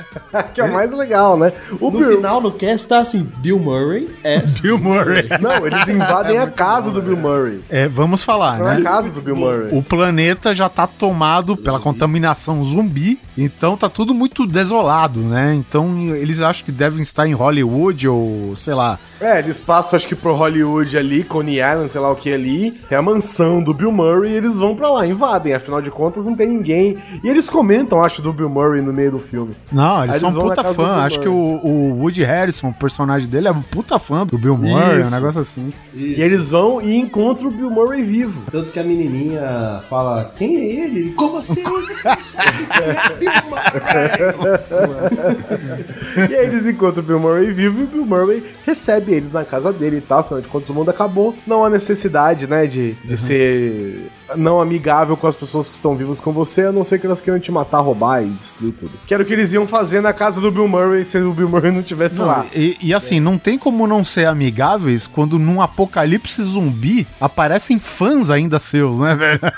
Yes. O quão difícil é isso, é, né, cara? E aí a cena é, o personagem principal tá com uma menina assistindo um filme numa sala de cinema que ele tem numa, na mansão dele, e os outros estão bebendo, estão fazendo não sei o que, estão se divertindo em outro lugar da casa. E aí eles bebem e querem dar um susto. Querem dar um susto no personagem. E aí eles fantasiam o Bill Murray de zumbi e ele vai lá... Não. Assustar. Todos acharam que ia ser é. uma boa ideia. Uhum. Né? Todos acharam que ia ser uma ótima ideia. Não, aí... vamos assustar aquele cara que dorme do lado da escopeta doze, né? Exatamente. Aí ele chega pra assustar o personagem. Eu não lembro o nome dele. É Tennessee, Wisconsin. Eles se chamam pelo nome do estado, né? É. E exatamente. Aí. O de Harrison, Tallahassee, uma coisa assim, aí... Bom, beleza, são as cidades. E aí ele se chama, e aí o Bill Murray, cara, chega fantasiado, todo maquiado de zumbi pra cima dele, assim, tipo... Ah, o moleque acorda, dá um tiro de doze, velho, no Bill Murray. Aí o Bill Murray fica puto, velho. Ele, que porra é essa, mano? Ele, meu Deus, eu não sabia. Ele falou, é assim que você, que você cumprimenta os outros? Você dá um tiro na pessoa? E aí ele, obviamente, acaba morrendo, porque é o que acontece quando você toma um tiro de doze na barriga, queima a roupa. Muito bom, velho. Nossa, que cena sensacional, velho. Cara, eu, eu só vou... O Guizão vai ficar bravo comigo, mas eu vou fazer uma menção honrosa pro início desse filme, que é animal, cara. A, os créditos iniciais, cara. Que ele fala as, a, as regras, né? Não, não, as regras já é dentro do filme. O, os créditos iniciais é quando os zumbis estão tomando o planeta. E é tudo feito com slow motion, em cenas absurdas, tipo mamãe Yen andando com aquelas vanzinhas de família e um monte de criancinha zumbi subindo, é t- tipo stripper correndo atrás do cara, sabe? Ah, essa dona da vanzinha aí, cara, ela freia que ela passa pelo para-brisa e ela vai de encontro à sua tela, sabe? E ela vai deixando rastro de sangue com a cara à medida que vai se arrastando, sabe, cara? O início do filme Caralho, é animal, foda. cara, é animal. Esse filme, ele é um filme de comédia com cenas muito fodas, assim, sim, né? Sim. Ele é um filme de ação, na verdade é aquele famoso terrir, né? Uhum. Ele é um filme de terror com comédia. E aí tem a parte engraçada que o personagem principal, ele tem medo de palhaço, né? E ele encontra, tipo, um palhaço zumbi numa hora do filme. É mesmo. É muito legal. É e aí ele tem toda uma técnica, né, que é cardiovascular, alongue-se, é não sei o que, não sei o que lá, double tap. double tap, não sei o que, pra poder sobreviver ao, ao apocalipse zumbi. E aí ele sobreviveu desse jeito até então. E aí ele encontra o Woody Harrelson, que é o badass, né? Uhum. Ele é o badass do filme, e ele é um badass pra caralho, pra culpar o Woody Harrelson a nós. Sulista, né, velho? Sulista. E aí ele vai matar um zumbi uma hora pra pegar um pacote de Twinkles. Gente, pra quem não sabe o que é Twinkles, é como se fosse o Bolo Maria aqui pra gente. É isso mesmo. Isso, é uma... É uma É uma bolinha cor-de-rosa em forma de bolo. É um, é um negócio estranho. Mas é tipo o biscoito, o bolinho da Maria, é isso mesmo. Ele vai atrás e fala, vamos lá, vamos atrás, eu preciso ter esse Twinkle. Aí o moleque começa a se alongar, né? Que é ó, as regras dele. E aí o, o Woody Harrelson olha pra ele e fala assim, que porra é essa aí que você tá fazendo? O que você tá fazendo, cara? Ele, tô me alongando. Aí, por que, que você tá se alongando? Ele, é, pra me preparar melhor pra, pra, pra, pra, pra briga. Aí ele só olha pro moleque e fala assim, você já viu um leão se alongar antes de caçar? Aí o é moleque, tipo, bom, não, e foda-se, aí ele abandona o alongamento ali, uhum. saca, tipo, ele olha pra ele e fala assim, cara, já viu um leão se alongar antes de caçar? Não viu, né? Então abandona essa porra aí que não serve pra nada. Cara, Zombieland tá, tá nos top de filme de zumbi, meu, velho, cara. Eu adoro esse tá, filme, velho. É muito tá, bom. Tá, velho. É muito bom. Muito bom. Dele, cara, só perde pros clássicos, assim, sabe? É, é claro, né? Mas ele é um cara que une o melhor dos dois mundos, cara. Zumbi e comédia, velho. Sim, é isso que eu tô dizendo. Tem muito filme de zumbi recente e eu considero nos meus top filmes de zumbi Zombieland e vários filmes velhos. Tipo, tem uma, uma era de filmes de zumbi aí que você não tá considerando. Eu considero só o primeiro Resident Evil porque eu acho foda mesmo, porque eu gostava do jogo, achava do caralho, assistindo no cinema, foi demais. E a introdução desse filme que a gente falei, cara, é tudo com parte instrumental do Metallica, From Whom the Bell Tolls. Olha aí. É verdade, é verdade. Nossa.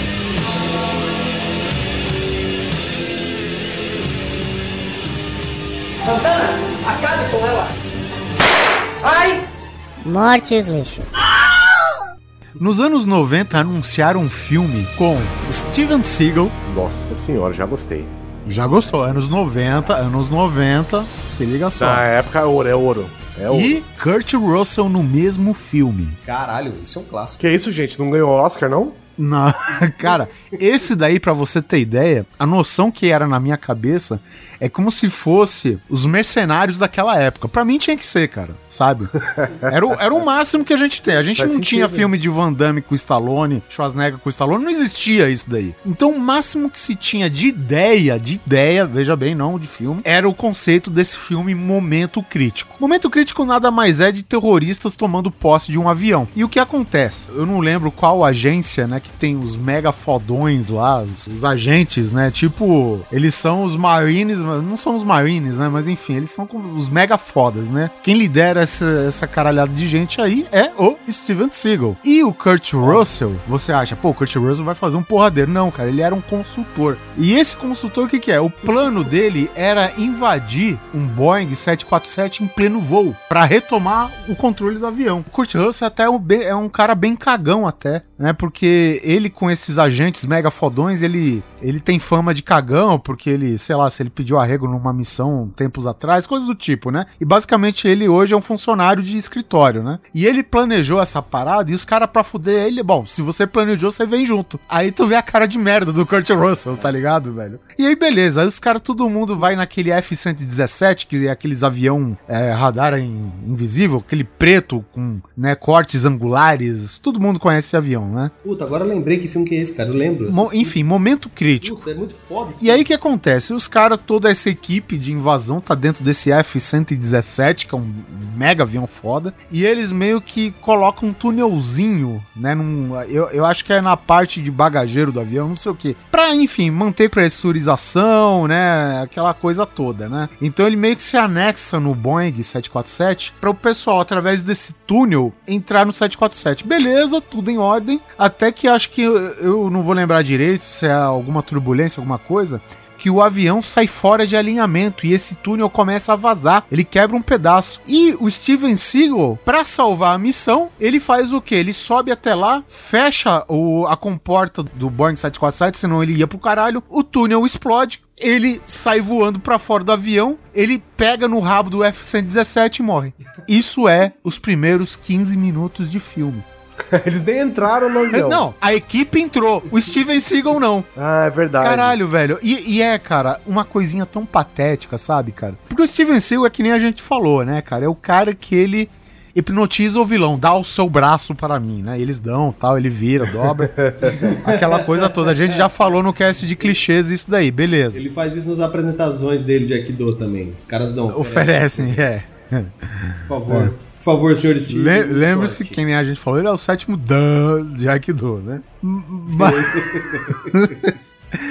Mas, enfim, o que eu acho foda é o seguinte, na época, a gente não tinha muito recurso é, gráfico em termos de, de computação pra fazer um C G I bom lá, né? Pra, tipo, o túnelzinho entre os dois aviões estoura e... um bonequinho do Steven Seagal, eu acho que o rabo do F cento e dezessete vai direto no saco do Steven Seagal, velho. E depois ele sai voando, cara, sabe? E esse é o fim dele. E aí eu que tô vibrando, caralho, Steven Seagal, o Kurt Russell vai virar um mega foda, ele vai sair desse negócio. Bom, cara, quinze minutos de filme, Steven Seagal já foi pro saco e eu já assisti o resto do filme, tô desiludido. O filme era até bom na época, eu nem lembro se é assistindo de novo hoje. O filme durou quinze minutos pra mim. Eu falei, porra, Steven Seagal, velho. Porra, cara, rabo de avião no saco. Sacanagem, velho. Que errado é isso, velho.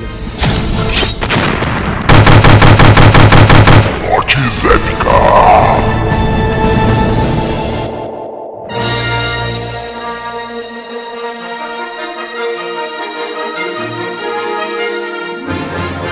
Ah... Como dói no coração falar disso. Literalmente, cara. Um sabre no coração, velho. Cara, como é doído fazer isso. Mas temos que lembrar daquela luz que se apagou e outra vermelha que se acendeu no rosto de Han Solo naquela ponte, atravessando seu peito e Caramba. assim levando junto vários fãs a um choro. Eu tô querendo ser dramático, mas o Han Solo morreu, galera. Mas é um drama. Eu, eu acho foda assim, né? É foda. A, até antes do despertar da força, o Han Solo, ele era um personagem eterno, dado a trilogia original. Ele, ele era imortal, cara. Aí chegou o tio J J Abrams, beleza, nos deu um puta de um filme e tal. Tem gente que não gosta, a gente gosta pra caralho, foda-se. E ele nos tirou aquele elemento imortal do filme, né? Então, e, e tipo assim, o, o interessante é o seguinte, que na hora que ele vai encontrar como seu filho, o vilão do filme... Ele vai desguarnecido. É, Ben Solo, que o vilão é o Kylo Ren. E assim, todo mundo que é fã de Star Wars e que tava vendo essa cena desde o começo, sabia o que ia acontecer. Todo mundo não, sabia. Não, não, Neto, impossível, eu não. cara. Eu não sabia. Cara, eu não sabia. Cara, eu não sabia. Os dois entram naquela ponte, ele foi... não é que a gente sabia, mas dá aquele aperto no coração. Eu falei, não, ele não vai eu fazer Eu juro isso. pra você que eu achei que ali o, o Ben Solo ia dar a mão pro Han e eles iam sair dali. E que dali ele ia deixar de ser vilão. Porra, mas você achou sério mesmo que a redenção ia vir no primeiro filme? Cara, juro por Deus que eu achei que esse cara ia ser o vilão do primeiro filme, que ele ia se juntar pra, com a patotinha, e aí o vilão mesmo ia ser o cara que é lá, que eu esqueci o nome, do mestre do, do Kylo Ren. E que eu achei que ele fosse aparecer mesmo, e que aí ele seria o vilãozão do dois e do três que estão pra vir. Juro por Deus, cara, eu fiquei, eu, eu fiquei em choque nessa hora no filme. Porque... como vocês sabem, eu não vejo trailer, não vejo nada. E o Star Wars, eu me isentei quase, tipo, um mês meio sem ver Facebook, sem acompanhar porra nenhuma. Tentei ir virgão pro rolê, cara. Tanto que quando eu cheguei no cinema, eu evitei olhar o cartaz do filme, que eu não queria nem saber disso. Caralho, Neto. Juro por Deus, cara. Esse filme eu fui meio idiotão mesmo. E tanto que pra mim foi surpresa. A Estrela da Morte nível level dois foi surpresa aparecer tudo que apareceu. Quando eu, quando eu vi o Kylo Ren, o quão foda ele era de parar tiro de, de laser No, no ar, Quando eu vi o sabre dele ligando a primeira vez, que ele faz aquela cruzinha, vira uma espadinha, e eu falei, nossa, que meio inútil aquilo, mas depois eu fui entender. Era tudo novidade. Então naquela cena, eu tava meio que naquela coisa, pô, ele vai levar o filho de volta pra Leia, ele vai voltar com a Leia, e eles vão junto liderar ali a resistência. Aí a hora que ele liga o sabre, e, e a cena não mostra, né, de cara, só vê a não. luz vermelha no rosto do... Dá o, do dá o João só. João. Só é, só. E aí você, o que que ele fez? O que que ele fez? O que que ele fez? Aí ele faz aquela cara de peixe morto, né? Falou, não. Aí ele dá aquela... Ele pende assim, né? Pro lado e cai. Nossa, mano. Não é certo isso, cara. Não, peraí. Ele, ele, dá, ele dá o sabre, né? Tá certo que o foco lá é o rosto do Han Solo, do Harrison Ford. Sim, sim, sim, sim. Só que aparece é, o sabre é nas costas dele, velho. Aparece a ponta do sabre dele. É, aparece. É que, é que essa cena ainda é muito forte pra mim. Achei que ele foi pego lá embaixo, igual o Luke, né? É, não, cara, ele pô. vai aparecer. O, o grito da Rey, aquela hora a atriz me cativou, porque ela realmente dá um grito doído ali, né, cara? O olhão cheio de lágrima, mas não chorando, o susto. Foi foda, cara. Foi muito bem feita essa cena. Apesar de eu não ter gostado. É, assim, n- ninguém gostou pelo carinho que tem pelo personagem, mas eu achei bem colocado. Sim. Até, mesmo porque eles queriam voltar com parte do elenco original e o Harrison Ford tá de saco é. cheio, porque a vida dele é Star Wars praticamente, né? É, é o que fez a fama, é o que é, é, ele fez carreira em cima disso. Podia ser um pouquinho mais grato, mas tudo bem, a gente entende.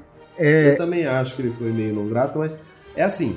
Ele já tinha falado que não queria, ele não ia nem fazer esse filme, e ele ganhou, eu não lembro agora os números exatos, mas parece que ele ganhou algo em torno de cinquenta por cento a mais que o segundo maior salário do filme. Então, tipo, ele ganhou cinquenta por cento ou cem por cento a mais do que a outra pessoa que mais ganhou. Então, assim, eles deram muito dinheiro pra ele, falou, ó, então tá, volta pra esse filme, seu personagem morre, você ganha uma bolada pra você morrer e ainda suas três gerações futuras viverem e tá tudo certo. Então, na real, foi isso que aconteceu. O próprio ator já tava, não queria mais, e ele só topou porque ia morrer também, né? E ganhou aquela grana absurda. É isso aí. E nos despedimos dele caindo no abismo. Eu acho de boa. Se é pra morrer, que seja meio rico, né? Sim. Ah, tudo bem. Não, o ator fez uma jogada de mestre ali. Okay, quem disse que dessa vida a gente não leva nada, né?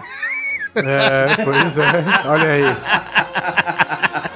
Tá aí, Harrison morreu Ford. Ainda voltou rico. Porra, velho.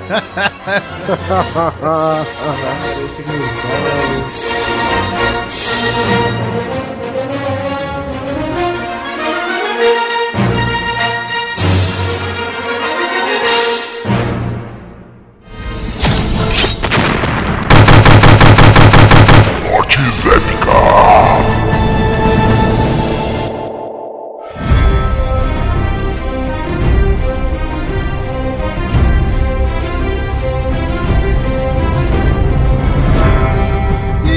Lá, tá certo que eu, o, o título aqui, deixa eu ler o título, Vamos Morrer no Cinema. Mas a gente pode abrir uma exceção, né, gente? Depende, se forem mortes muito legais. Exatamente. Existe uma série que tem pouca gente que morre, às vezes alguns personagens queridos, outros não. Série que fez modinha, diga-se de passagem. Sim, série que fez modinha e que o Neto não gosta, porque ele é muito apegado aos personagens. Eu me apego, gente, eu me apego muito. É, a, cara, não tem como falar de morte no, no entretenimento sem falar de Game of Thrones, né, cara? É engraçado que no último episódio a gente levou esse tema... Justamente por conta de um personagem do Game of Thrones, que é o Xambin. Sim, né? Sim, é verdade. Que pela morte dele no Game of Thrones foi com que a gente desencadeou o inspecional Xambin na vala, né, que nós fizemos do, do último episódio. E agora a gente tá voltando a falar de Game of Thrones pra falar das outras mortes que acontecem no episódio, da série, né?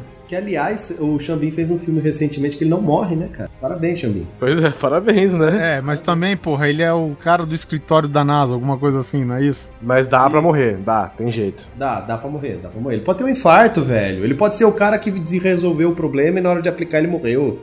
Mas não, ele terminou vivo. Só a conquista na vida de é Xambin. Isso aí. Cara, é o personagem que conquistou todo mundo pela honradez, pela coragem, né, de enfrentar, de levar até as últimas consequências uma parada que ele podia ter tirado o corpo fora de boa, né? Porque afinal ele tava cagando e andando pro reino, né? Ele gosta mesmo é do frio do caralho de Winterfell, não lá de...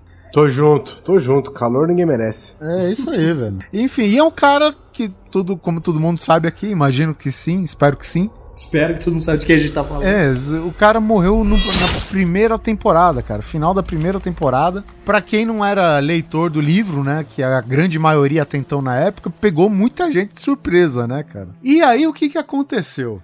O senhor George Martin falou, pessoal, não gostou, mas gostou. Vamos fazer mais.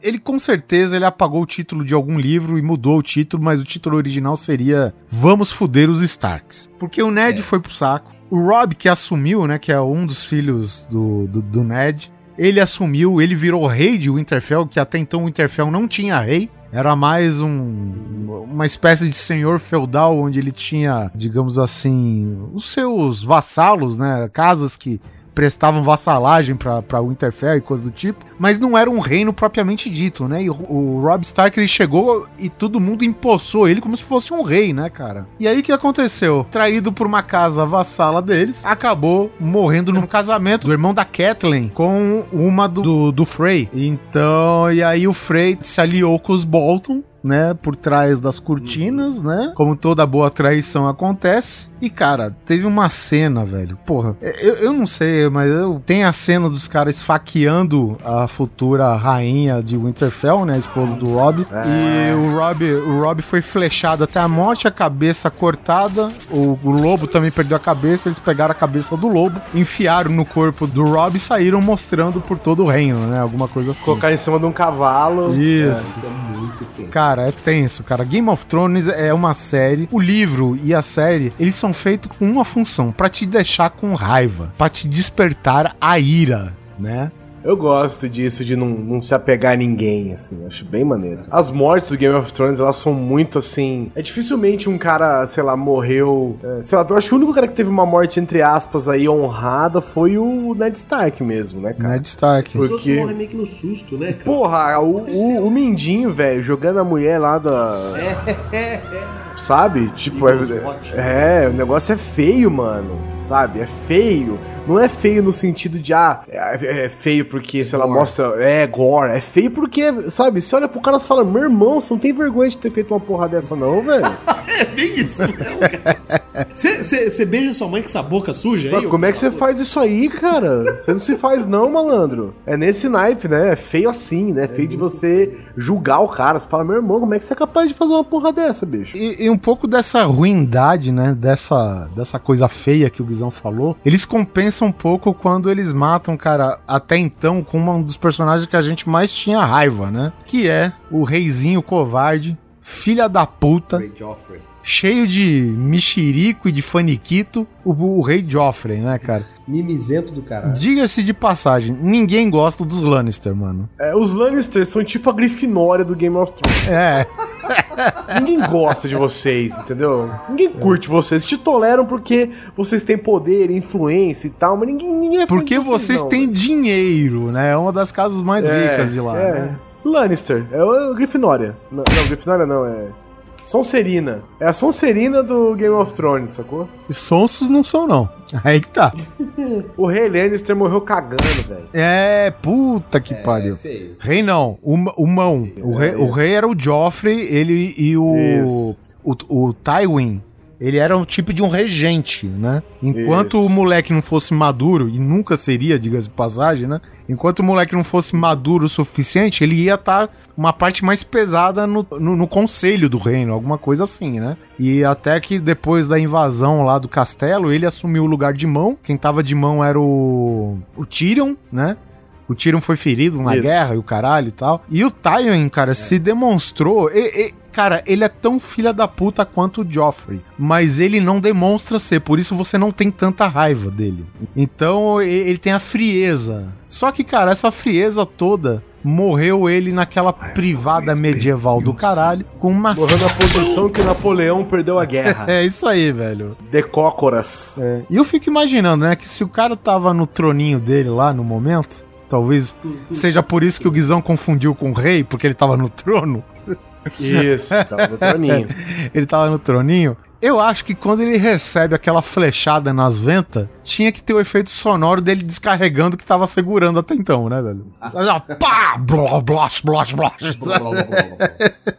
E, e o Joffrey, né, cara? O, assim... a vingança, que nunca é plena e mata a alma e envenena, mas todo mundo se abraçou quando Joffrey morreu envenenado no próprio casamento, engasgando, sufocando, né, velho? Nossa, foi ficando azul, coitado. É, cara, e diga-se de passagem, cara, apesar do, do personagem ser filho da puta, o atorzinho lá, ele mandou bem para caralho, velho, né? Tanto em vida como morrendo, né? É, o Martin mandou uma mensagem pra ele, aberta, né? Agradecendo o ator pelo papel que ele fez, porque ele realmente conseguiu fazer as pessoas terem ódio dele. É, moleque é bom, velho. Moleque muito é bom, bom moleque é bom. Então, assim, todos os atores nessa série sim, são sim. muito fodas. É legal, assim, porque eu lembro ele vagamente, ele era um molequinho no Batman Begins, né? É uma cena, é uma cena que o Batman tá numa escada... Ele tá cima, na favela né? de Gotham City, mais ou menos. Um negócio assim. Ah, é, verdade, verdade.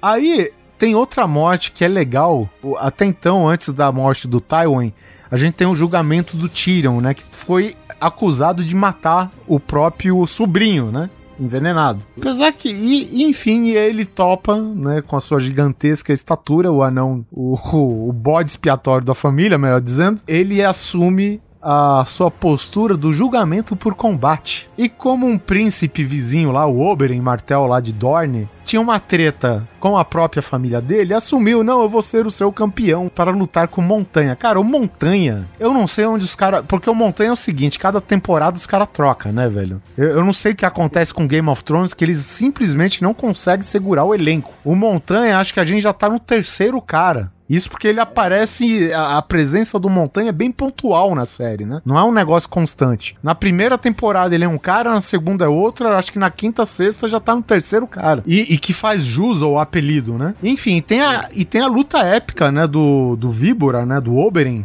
Martell contra o Montanha, né, que o Montanha é acusado de ter estuprado e matado a irmã dele. Ou seja, todo mundo coloca a sede de vingança no coraçãozinho de todo telespectador, velho. Isso é foda, cara, sabe? Sim. Que é o quê? Cara, não é só aqueles personagens da série que são filhas da puta, a gente também é. E todo mundo torcendo pro Oberyn Martell, obviamente, quem não leu o livro até esse ponto também foi pego desprevenido de novo, né? Porque até então ele tava em vantagem, o Montanha já tava de joelhos, pés... Tava ganhando a luta. É... Né? Cara, o Montanha tava pra pedir água. Já tava deitado, estribuchando no chão, quando no último movimento ele passa uma rasteira com a mão no Oberyn e ele só comprime a cabeça do Oberyn até explodir. Só. E aí todo mundo faz a mesma cara que o Tyrion, de merda. Porque todo mundo tá naquele esquema... Sabe aquela roda de rinha de galo? Que tá um, a gente cheio de dinheiro, com o punho pra cima, gritando? Imagina, tipo, que o azarão perdeu e todo mundo eu ficou com sei, cara de bosta. Eu não sei, mas certamente você tá familiarizado aí com rinhas de galo e tal. É. Mas eu não tô, não tô ligado, não. O problema dessa luta é que o Martell, ele tava dominando. E todo mundo tava brigando, todo mundo tava vibrando por causa disso, entendeu? E aí, de repente, já era. Elia Martell! I killed her children! Then I raped her! Then I smashed her head in like this!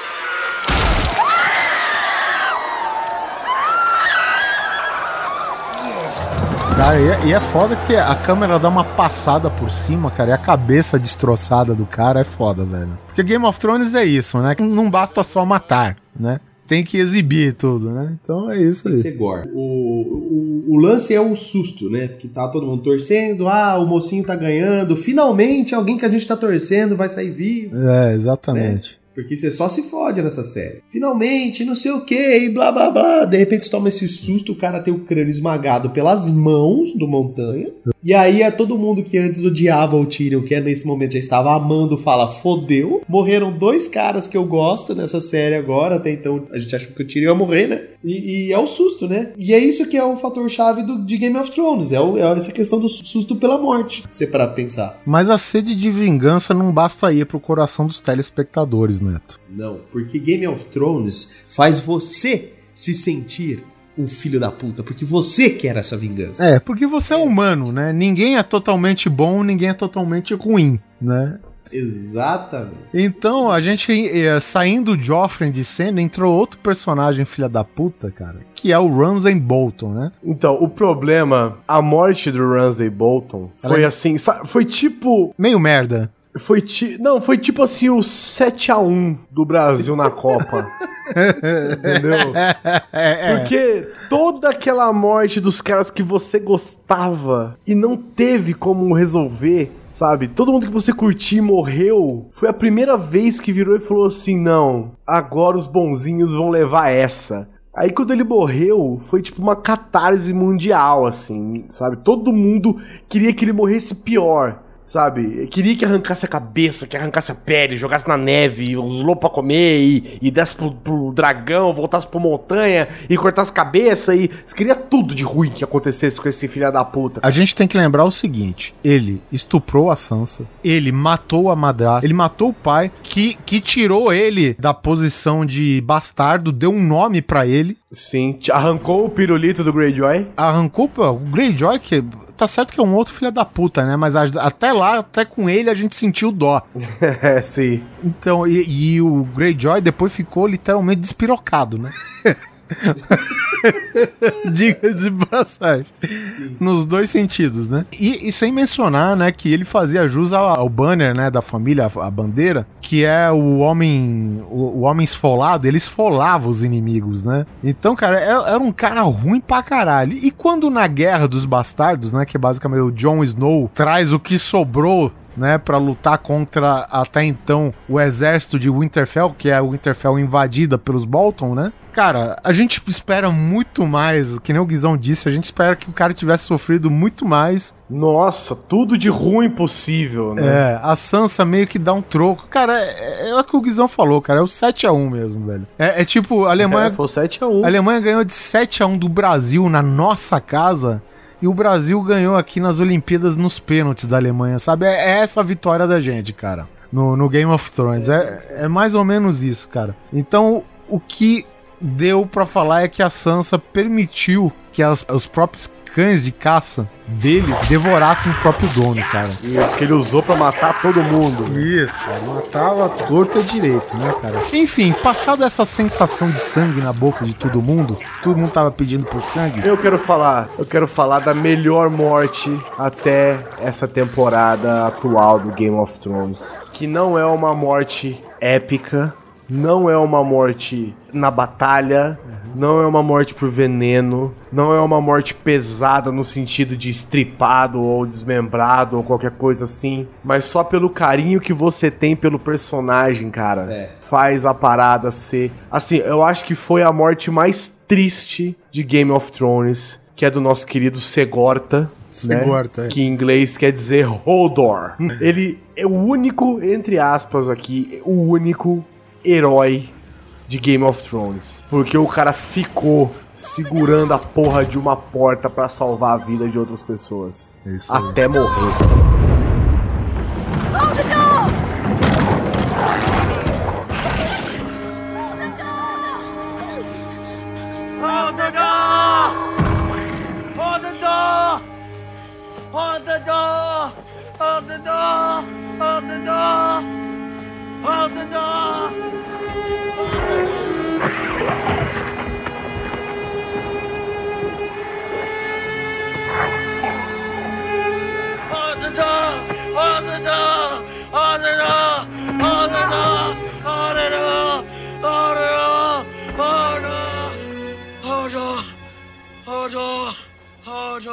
Isso foi foda, isso foi foda demais, a cena foi foda demais. Cara, ele segurou uma horda zumbi, né, velho? Vamos, vamos colocar uma em termos modernos zumbi. Aqui, apesar da série ser medieval... É.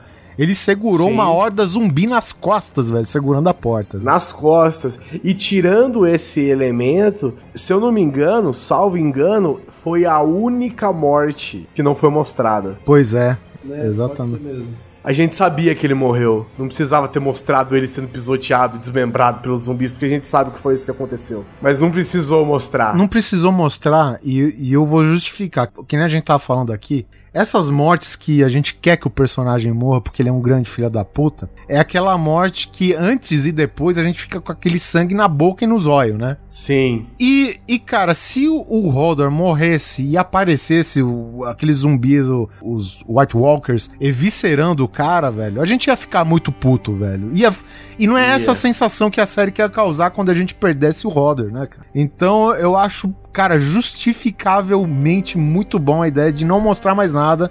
Ok, apareceu alguns arranhãozinhos lá, mas a cena literalmente morre é, lá, ap- né? Apareceu pra mostrar que os White Walkers venceram aquela disputa ali, né? Sim. Eles quebram, começa a quebrar a porta, começa a puxar ele, arranhar e não sei o que e tal... Que é o que aconteceu. Assim, gente, se não morreu, sinto muito, talvez a gente saiba nas próximas temporadas, mas é a morte que, assim, valeu a pena como telespectador, sabe? Todo mundo gostava dele, e pronto, cara, foi, foi um Marte e morreu assim, e você, Bran Stark, tu abre teu olho, fela da puta, que a gente viu o que você fez, viu? A gente viu o que você fez fuçando na cabeça do coitado. Olha só. Tá dado o recado. Eu, eu me lembrou, esse clima dessa morte me lembrou também da morte do Charlie no Lost. Porque o Charlie, ele teve uma fase meio chata lá na, na, em algum dado momento, acho que da segunda temporada. E, cara, e ele sabendo que ele ia pra morte, né? Porque tinha aquela coisa do Desmond poder ver o futuro dele, que ele sempre morria. Sim. E ele foi crente que ia morrer. É, ele mergulhou numa estação submarina lá, na, naquela mitologia toda doida do Lost, que ele ia desligar um sinal que tava congestionando, digamos assim, a, os sinais de rádio da ilha pra alguém poder emitir um socorro pra fora, né?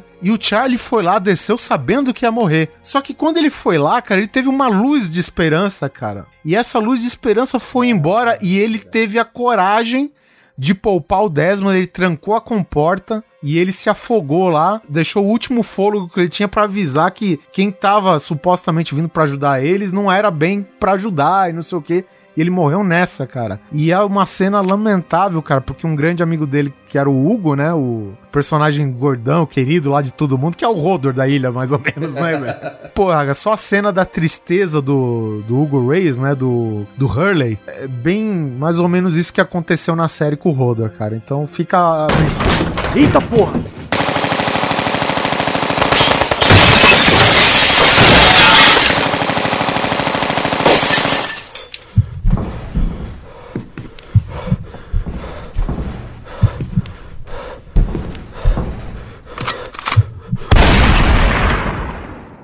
Um ator, animal, integrante ou ouvinte foi ferido durante as gravações. Uma pena.